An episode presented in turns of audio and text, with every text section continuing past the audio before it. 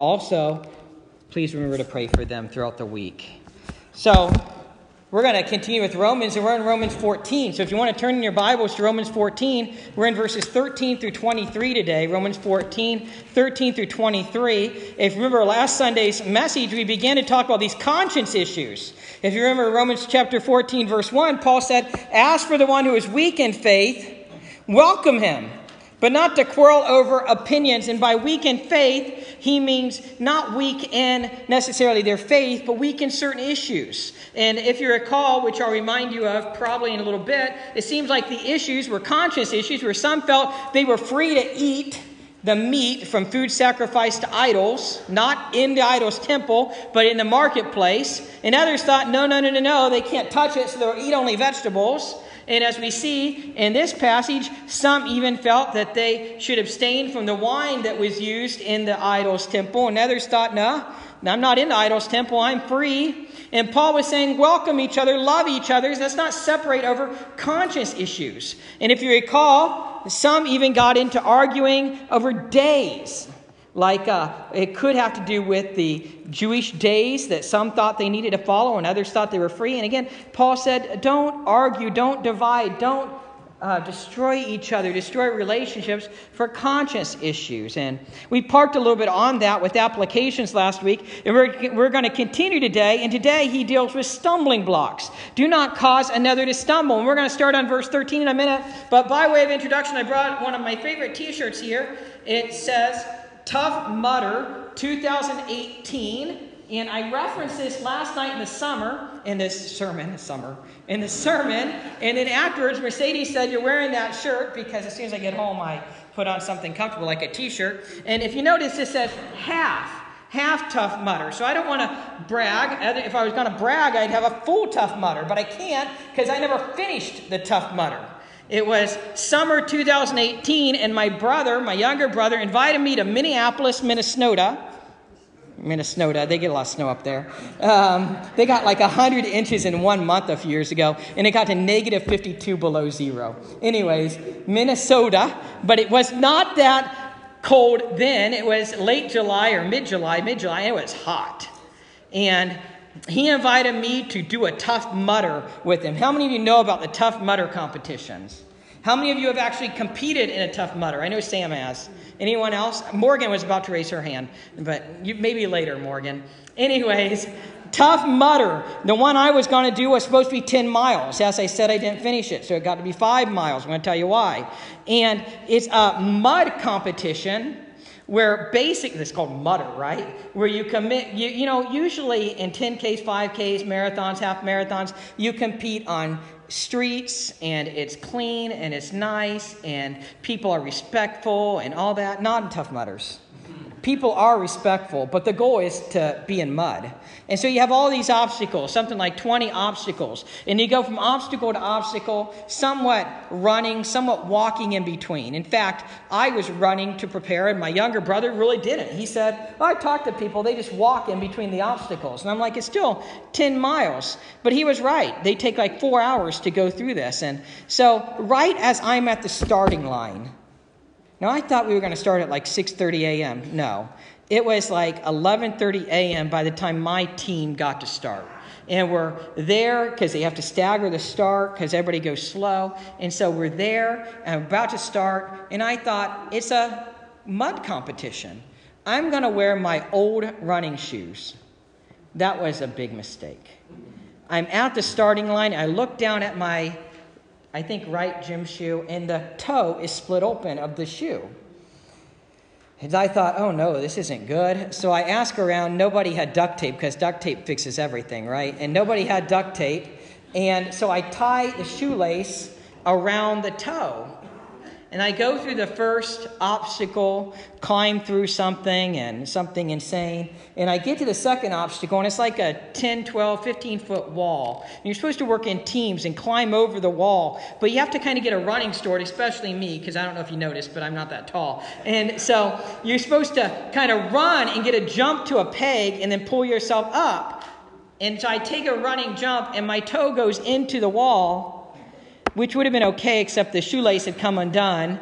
and the toe goes literally right into the wall. I make it over the wall, and I felt a little different, and I realized that my toe was likely broken. I found out later it was. We posted on Facebook, and Lisa Fink said, You need a tow truck. And, um, and uh, thank you, Lisa.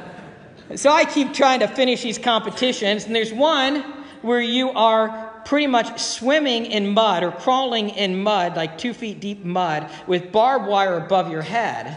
And as I'm doing that, mud splashes in my eye which wouldn't be good, but I was wearing contacts, so it was even it was even worse. So I get to the end. I should have taken those out. So I get to the end, and my brother's pull, saying, "Here, grab my hand. We got to keep going." I'm like, "I can't even see your hand." And I get out of there, and I go through another competition or two, and I'm looking around. My eye is burning, and I, there's no clean water, you know. And you're supposed to clean your hands before you pull contacts out. Finally, somebody had a bottle of water, and so I grab it and rinse off my hands and just pull it out, throw the contact lens down. It's, it's still down there for someone to archaeologically dig up that contact lens someday.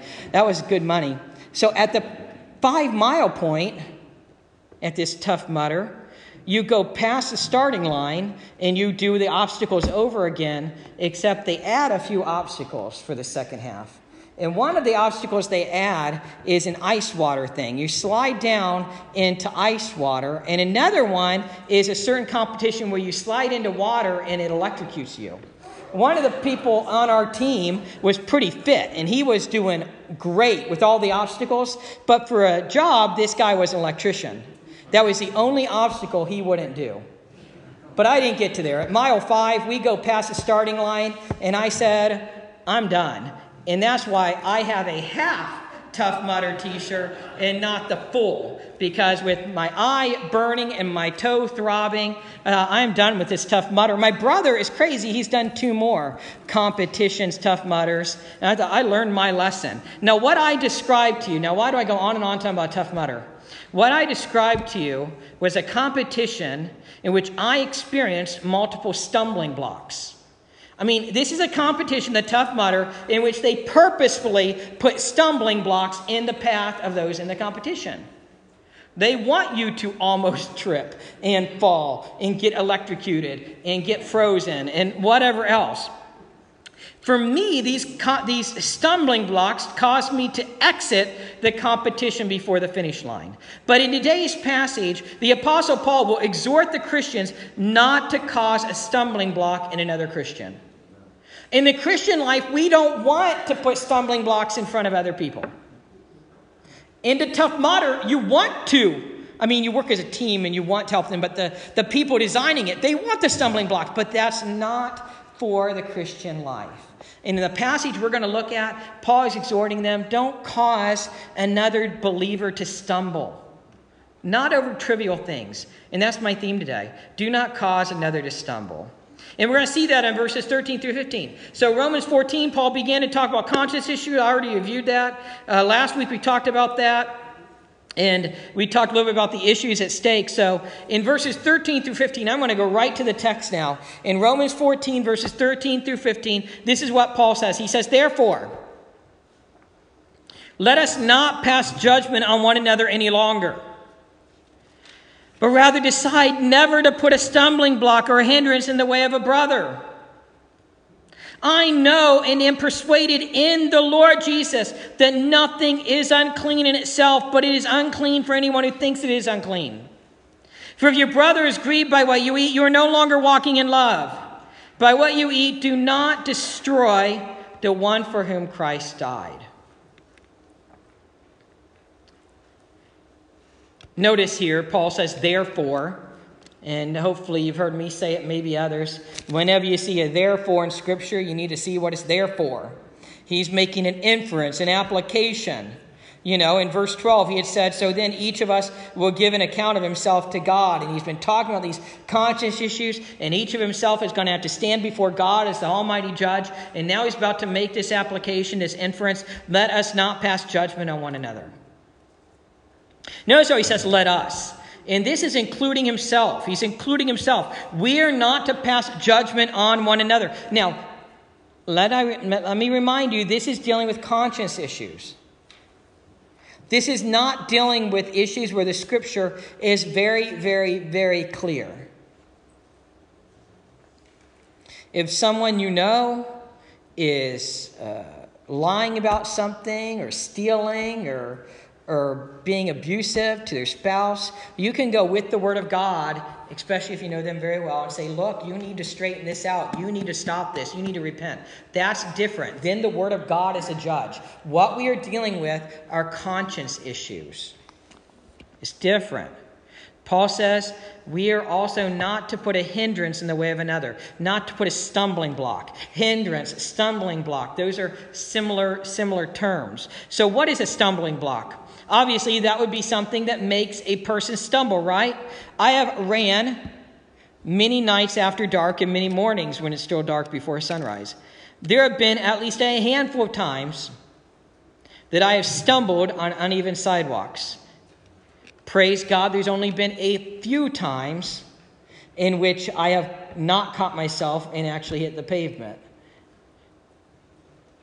The sidewalk on North Lima is particularly bad, just for your knowledge, right, Elaine? You know, you walk it every day. These, those are stumbling blocks, right? They come in the way. We don't want that to happen. We don't want to stumble. We do not want to cause somebody else to stumble. And in, you know, we do not want to hinder their faith. We do not want to put an obstacle in others' faith. A hindrance could be translated as an obstacle, a stumbling block, or, or, or even a snare. A few weeks ago, we had a great, great, great um, men's cookout at John Raymond's son Mike Raymond's house. And he has a lake there, and we were fishing. I took Mercedes and Abigail fishing there with his permission, of course. And, and they're fishing, and they caught a few bass, a few bluegill, some other fish. But at one point, Mercedes was quickly like, I got one, I got one. She didn't have a fish, she had a rock. That would be a snare, right? That'd be an obstacle. We don't want to put rocks in the path of other Christians. We don't want to put these hindrances, these snares, these stumbling blocks, not over conscience issues. These are trivial matters. That's what we're dealing with here. You know, Steve just talked about praying for the worship team, and, you know, it's amazing how our fallen, sinful nature, in addition to the devil and his minions, tries to divide the church over something as sacred as worship, and that's why we need prayer over that, but also many times very trivial matters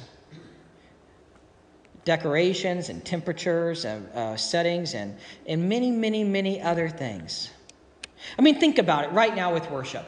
God has gifted us in the 21st century American church with many, many, many, many, many great worship songs. And in a way, that's awesome, right? It's more stressful for the worship leaders to pick out songs. I mean, if it was 200 years ago, we might have one little hymn book, you know, and only half of it we might be able to sing. And so you might have like I don't know, 100 choices. But now we try, Steve tries to pull and prayerfully being led by the Spirit from many different songbooks and things like that. That's a blessing. But it's also become, because that's what the devil wants to do, to divide us. We don't want to stumble over things that ultimately God could be saying, I'm happy with all those songs for you to worship me with. And in the, this case, certainly what he's talking about are conscious issues of food and things like that. Paul said something similar to this in 1 Corinthians 8.13. So in verse 14, Romans 14, 14, Paul shares truth. He shares strong truth. He says, I know and am persuaded in the Lord Jesus that nothing is unclean in itself. None of the food is unclean in itself. Not anymore. God had made all the food clean. He says, but it is unclean for anyone who thinks it is unclean. He's telling them, if your conscience is saying it's unclean, it's unclean. Don't eat it. Don't argue about it. Let it go. The food is technically clean. However, if someone thinks it is unclean, then for them it is a conscious issue which they must take seriously. In 1 Corinthians chapter 8, verse 7, Paul builds on this. Later in verse 20 of this same chapter, Paul will explain more of why this matters. In verse 15, Paul, start, Paul, Paul starts the why question, which we will continue into the next point. Look at verse 15 now again. For if your brother is grieved by what you eat, you are no longer walking in love. By what you eat, do not destroy the one for whom Christ died. So somebody else is grieved. You're not walking in love. We do not want to destroy a relationship. We do not want to harm someone's faith. If we flaunt our freedom, then we are harming someone's faith, and Christ died for that person. Now, I'm going to say this again, but let me say it now. I don't think the Apostle Paul is telling them, you have the freedom to eat that meat, but if one person is offended, never eat it again. I think he is saying, he's using a little bit of what's called hyperbole, exaggeration. I think he's saying, don't knowingly offend somebody. When you're in front of them, respect them. When you're around them, respect them. If you're in the privacy of your own home, then do what you feel free to do with respect to that, not with respect to other things. So in verses 16 through 18, he says, Remember love. Look at verses 16 through 18. So do not let what you regard as good be spoken of as evil. For the kingdom of God, the kingdom of God is not a matter of eating and drinking, but of righteousness and peace and joy in the Holy Spirit. Whoever thus serves Christ is acceptable to God and approved by men. It seems now Paul is exhorting them to move beyond these things. Do not let what is spoken of as good. What would that be? That would be the meat that some are offended by. That meat is clean. God made all things clean. But he says, don't let that be spoken of as evil. Why would that be? It would be spoken of as evil because it harms a relationship. Now, something clean is being used for bad. Further, the other person's conscience considers the meat as evil. In verse 17, Paul says the kingdom of God is way more than that. Paul shares what the kingdom of God is not, and then he shares what the kingdom of God is. What is the kingdom of God? I like what one person defined the kingdom of God. Uh, God's the kingdom of God is God's people in God's place under God's universal ruler, King Jesus, whose unique earthly ministry announces the already inaugurated but not yet consummated kingdom of God, heaven. So we, you know, all, all through the Gospels, we see Jesus talking about the kingdom of God. When Jesus came, he inaugurated the kingdom of God. He gives us a down payment of the Holy Spirit, right? There's miracles and things like that that Jesus did, that the apostle did, that still happen today. And that's showing the kingdom of God is inaugurated. Jesus brought the kingdom of God to us, but we're not there yet. Someday we will literally be in the kingdom of God with Jesus physically reigning. It's called the already but not yet. And right now, Paul says the kingdom of God is not eating and drinking. But Paul says the kingdom of God is righteousness, peace, and joy in the Holy Spirit. The kingdom of God is not what they're arguing over. The kingdom of God is about righteousness. That means pursuing, living God's way and, and, and recognizing that Jesus has made us righteous. The kingdom of God is about peace. Paul has been exhorting them to be at peace with one another. Remember Romans 12, 9, and 10? Outdo one another in showing love. The kingdom of God is about joy, but the joy is in the Holy Spirit, in the Holy Spirit. Verse 18 Whoever serves Christ, this means whether they eat the meat or not, it is acceptable to him and approved. It is acceptable to God and approved. Paul is saying they're both serving God. Whoever thus serves Christ is acceptable to God and approved by men. So Paul is telling them both sides are okay in this matter. They're following their conscience, they're okay. Paul is telling them to let it go. And I do not need to remind you of the Frozen song again. If you have kids or grandkids, especially daughters, you know what I'm talking about. In verses 19 through 23, he says, Pursue peace. Look at verses 19 through 23. So then, that's kind of like an application. It's a therefore, it's an inference. So then, let us pursue what makes for peace and for mutual upbuilding. How many of us are doing that? Do not, for the sake of food, destroy the work of God. He, now, now he's starting to repeat himself, right? Paul, you just said this. Look at verse 20. It repeats from verse 14. Uh, verse 20, I just read actually. Do not for the sake of food destroy the work of God. And now he says, everything is indeed clean. That's repeating himself. But it is wrong for anyone to make another stumble by what he eats. It is good not to eat meat or drink or wine or, or do anything that causes your brother to stumble. Now he's using a little bit of that hyperbole there. And I'll come back to that. He says, The faith that you have, keep between yourself and God. Blessed is the one who has no reason to pass judgment on himself for what he approves. But whoever has doubts is condemned if he eats, because the eating is not from faith. For whatever does not proceed from faith is sin. So, verse 19 encapsulates this whole argument. So, then let us pursue what makes for peace and for mutual upbuilding. That's the whole argument of this chapter. Pursue what makes for peace, pursue what makes for mutual upbuilding. How many of us are doing that? Pursuing what makes for peace. How many of us are doing that? Paul then gives more detail about how to pursue peace. He gets more practical. Pursue what makes for mutual upbuilding. How are we doing with this? Are we overly critical of others? Are we trying to build one another up? In verse 20, Paul gives the truth again. Everything is clean. Again, he said that in verse 14. He said in verse 14, he knows and is persuaded by God, everything is clean. And then he says, do not. And this is a command in verse 20 uh, 1 or 22, no, 20. Everything is indeed clean, but it is wrong for anyone to make another stumble by what he eats for the sake of food. In other words, there are more important matters for ch- to champion, right? Look at the rest. For the sake of food, do not destroy the work of God. God is at work. And when we argue and separate over conscience issues, we are hurting what God is doing.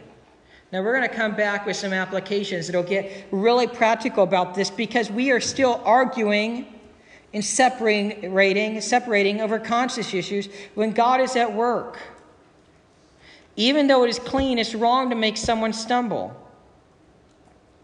I want to park on this verse just for a moment. I think, again, Paul is using a little bit of hyperbole, a little bit of exaggeration here. I, I, think the point is it's wrong to knowingly make someone stumble. I have two masks up here. I had lost this one and I had to go to a hospital. Unfortunately, I had this one in my car. I didn't go to a, I just went in a hospital to to um, get blood tested. It wasn't a serious thing. Anyways, and I thought, oh no, I need a mask, right? Now, why would I pull this mask out right now? Because I think right now, this has been such a controversial issue, right? I mean, this, this application is very practical. It's, a, in a way, a conscious issue. Now, some people are persuaded that it's an always issue. And I'm not going to argue with that. Others are persuaded it's a never, ne- never issue. Never wear a mask. And there's both sides, probably even right here in the church. And I think that we can take this same um, principle and apply it to things like this. And I'll use myself as an example. If I'm around someone and I see they're wearing a mask, I don't have a problem wearing it for the sake of the person. You know, I was meeting with somebody just last week and they were wearing a mask and they said, You don't have to, it's fine. You know, I just am because, you know, family want me to because I'm um, going through treatments for something. And, and, I said, No, it's okay. I don't have breathing issues that this is going to restrict. I'm, for the sake of to re- respect, I'll wear it. It's not a big deal. And I think that is the principle here. Now, I don't think Say that you're a person here, or say that I'm a person. I'll use myself as an example still. Say that I don't believe I need to wear the mask all the time. That means I don't think I need to go around feeling like I'm going to offend someone everywhere I go, so I have to wear the mask just in case I might offend someone. No, I think the point Paul is making is we ought not to knowingly offend someone.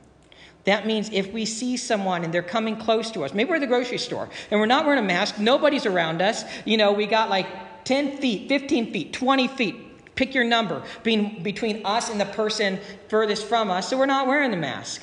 But if someone comes close to us, we see them wearing a mask, if you can, some people have medical issues and they really can't wear a mask. I'm not talking about that here. If you can, you put it on to respect them. I think that's the principle right here. I think that's the principle. Now, some people, now here's an issue that was very controversial in the church like 40 years ago. It's not as controversial now, would be the issue of alcohol. Some people thought, okay, you know, um, I don't struggle with alcohol. That's them, not me. I don't struggle with alcohol, but that's them. I'm not going to use myself as an example. But what? But we don't want to make anyone stumble, so they will never, ever, ever touch alcohol. And I don't think the, that's the principle here. Think the principle here is, you know, you don't want to be a knowing stumbling block. That means if you feel free to drink in moderation, you're not, you're not, you know, you don't abuse a substance. You feel free to drink in moderation. You drink in the privacy of your own home. But if you are around someone who struggles with alcohol, maybe they're an alcoholic, you don't touch a substance in front of them. You don't talk about it, you don't buy it, you don't drink in front of them, because then you are being a stumbling block. Okay? Now, I've heard people take this to the limit, to the infinity limit, you know, and they'll say, but what if you are buying a bottle of wine and you're at the checkout counter and that cashier struggles with alcohol? I don't think that's the principle Paul has in mind here. I think the principle is we are not to knowingly make someone stumble. We need to respect and love one another. That is the principle at stake here. And that's what I wanted to press on for a moment. So, verse 21 goes into more detail. If meat is a stumbling block or wine or anything, don't partake. Don't partake around them. Don't partake in front of them. That's the point. And I heard this illustration. Think about it. We willingly alter our pace of walking when you're walking with a small child, don't we? I mean, think about it. If you're walking with a three year old child and you're holding their hand because you're walking down the street, and if you don't know it, I'll just tell you three year old children can get away pretty quick. You're holding their hand, you're holding their hand tight, right? And you walk slower. It would not be right to be walking at your normal pace, if your normal pace is fast, with a three year old dragging them along. No, you don't. You don't do that unless you're mad at them. You don't do that, right? And likewise, this person shared is the same principle here. Out of respect and love, we change what we do around certain people. Now, when you're not with your three year old child, you're late for a meeting or you're going through the grocery and you're in a hurry, you're not walking with them. You walk as fast as you want. Maybe you run down the aisle so you can get what you want and get out of there. But when you're with the child, you alter your pace, you alter the way you do things for the sake of the child. And that's the same principle here. That's the same thing going on here. Verse 22 is interesting. The faith you keep. Look at, look at verse 22 again. He says, in verse 22, my pages blew away. Uh, in verse 22, he says, The faith you have, keep between yourself and God. Blessed is the one who has no reason to pass judgment on himself for what he approves. In other words, if you feel the freedom to eat this meat or drink that wine or whatever, just keep between yourself and God. Don't go flaunting your freedom. Don't go saying, you know, I used to struggle with that meat sacrificed idols, but God worked on my heart and he wants to work on your heart too. No, let it go. It's not your job to fix them. That's what Paul's talking about here. Let it go. Sometimes we think we have to fix everyone. I have that problem, I admit it. Um, verse 23, he says, Whatever does not come from faith is sin. In other words, if someone's conscience says it's wrong, they must abstain. Follow their conscience. A little bit like Jiminy Cricket. Is that his name? Um, let's make some applications, and some of these are review. We must not cause harm over conscience issues. There are bigger issues at stake. We must not be judgmental of another believer over things that the Bible does not clearly condemn. And unfortunately, the church has done that too much in the past. Last week I talked about a different issue. Some of you weren't here last week. I talked about, you know, we've divided over how people dress to church. I've, i know of churches that divided over whether to have a kitchen in the church or not, you know, whether it's okay to have instruments in worship. You know, there's many things that the church is divided over that the church just ought not divide over. If someone does not feel free to eat or drink certain substances, we must respect them, love them, let it go. At the same time, we must understand that we are not bound by a law. And Romans 14 14 and 20 and 1 Timothy 4 4 and other passages say God made all things clean. We must be walking in love and be less critical. I preach that to myself just like I preach it to you. We must allow the freedom to be spoken of. Um, we must allow, no, I back that one up. We must not allow the freedom to be spoken of as evil because of our lack of love. If we don't love someone, the freedoms we have are used for evil. We need to love each other. We must seek God's kingdom, knowing that God's kingdom is about right living, peace, and joy in the Holy Spirit. Think of that word peace. And I think we ought to pursue being peacemakers, not dividers, not trying to bring divisions. We must be seeking peace. We must be seeking peace more than discord. How many of us are th- seeking peace more than discord? Some of us have a critical spirit. We're always critical, we're always negative. And I would encourage you to pray about that and seek the Lord about it. Can we be more loving? And when we mess up, we should go and say, Look, that wasn't loving what I shared. I apologize and I ask for your forgiveness. Philippians 2:14. I was just thinking this morning, I want to blow it up on, on big paper and put it everywhere within the church. Philippians 2:14, do all things without grumbling and complaining. We're putting in the bathrooms, we're putting in front of the doors to the church, we're putting in the entrance to fellowship hall, we're putting on your pews. Do all things without grumbling and complaining. And you should do it at home too not, grum, not grumble and complain. Put it in places in the kitchen, everywhere. If you have kids or grandkids that stay with you, we definitely need it. I heard a pastor talking about this, and he put it in the in the stalls of, of the of the horses. They had animals, livestock, and when their kids complained, it was their turn to clean the livestock bin um, stalls. They would, he would say, "Do all things without grumbling complaining." We don't need to complain. We are such a complaining people. We even complain about our excess. I got Mercedes ice cream the other day. She's complaining about the type I got her. I said, if you're going to keep complaining, you're not going to get any ice cream. Do all things without grumbling and complaining. Listen, we bring other people down when we're complaining. Sometimes we're not complaining about them, we're just negative Nellies, Debbie Downers. But what do we do? They start complaining too. And then the two of you just keep complaining. We need to stop that. We must be walking by the Spirit. Verse 17, look at Galatians 5 22 and 23. Verses 19 through 23 seem to be a restatement for emphasis, and that reminds us how important these matters are. These matters are important. We must not destroy the work of God. In other words, because of trivial matters, we must not harm what God is doing in a believer's life. We must obey our conscience so long as it accords with Scripture. Further, we must not cause another person to go against his or her conscience. I serve a church, which is a joy, in a day and age where I know that probably a percentage of you spend five minutes in the Bible every day, if that in two to three minutes watching the news. Two to three hours, sorry. Two to three minutes might be too much in of itself, but two to three hours. And I want to tell you, grumbling and complaining, why do we naturally grumble and complain and divide and have discord? Because bad news is more appealing than good news. In last year's Christmas Eve message, I shared from a book called Stop Reading the News about how the news exploits that. Now I'm finishing up a book titled Amusing Ourselves to Death, written in 1985.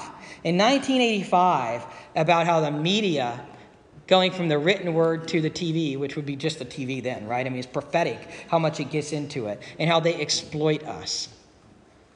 And I want to encourage you realize time in this word is more powerful and important than time in the mass media of any kind. That just brings discord. That just brings negativity. They exploit that. True story. You probably heard me share it before. Those here Wednesday night probably definitely did because I ended up preaching at Bible study on this for a few minutes. There was a guy at a church, older man, he was retired, so he had some time on his hands, though I know most retired people tell me they have no time on their hands because you just get busy with lots of things, right? And this guy was dealing with high blood pressure. And the church was trying to help him, trying to counsel him. He was dealing with anxiety and all kinds of things. And then they realized he was watching the news like all day long. They got him to turn off the news. And amazingly, his blood pressure got okay. Think about how you're entertaining yourself and make sure you're spending time in God's Word and in prayer and with your church family. And remember that verse. It's not in the notes, so you have to call me if you forget it. Philippians 2.14, do all things without grumbling and complaining. And then Philippians 2.15 says, then we can shine like light. We're called to shine like light, like a city on a hill. We're called to be the salt of the earth. We're not the salt of the earth if we're always complaining and grumbling. This is talking about conscience issues. This is talking about stumbling blocks. Don't place a stumbling block in front of another believer. So I talked to you about the Tough Mudder race, right? And how I quit, so I only got half a t shirt. Well, the half t shirt, right? And my brother, as I think I shared, has done like three or four of those crazy, silly races. I prefer to run races without obstacles. I've ran a few 10Ks and 5Ks and twice the Cincinnati Marathon and once the Pittsburgh. I've gained like 50 pounds since I've done those, so I'm not in shape for that anymore. But in those races, There's, you don't have stumbling blocks. The police clear the roads, they close the roads down, you cheer each other on, and you run the race. So in the Christian life, it's supposed to be more like those other races and less like the Tough Mudder. In the Christian life, we're supposed to cheer each other on, to encourage one another. The Christian life is a marathon. It's not a fast 5K. It's not a fast race. It's a marathon that you walk. And we encourage one another on, love each other, support each other through this as we endeavor to follow the Lord. Let's pray. Heavenly Father, I thank you for your word right here as well as your word of Philippians 2:14 that we do all things without grumbling and complaining. Lord God, I ex- pray right now that you'd help all of us as Christians. Help us all to live at peace with one another as much as we can. We know, Lord God, sometimes there are clearly scriptural issues, not conscience issues, clearly scriptural biblical issues in which we need to reprove somebody, rebuke somebody, even separate. We know that. But Lord God, at least when we can, when there are conscience issues, May we love one another, support one another, respect one another, and be at peace with one another. And may we, Lord God, cheer one another on. Cheer each other on as we follow you together as a church. I pray this in Jesus' name. Amen.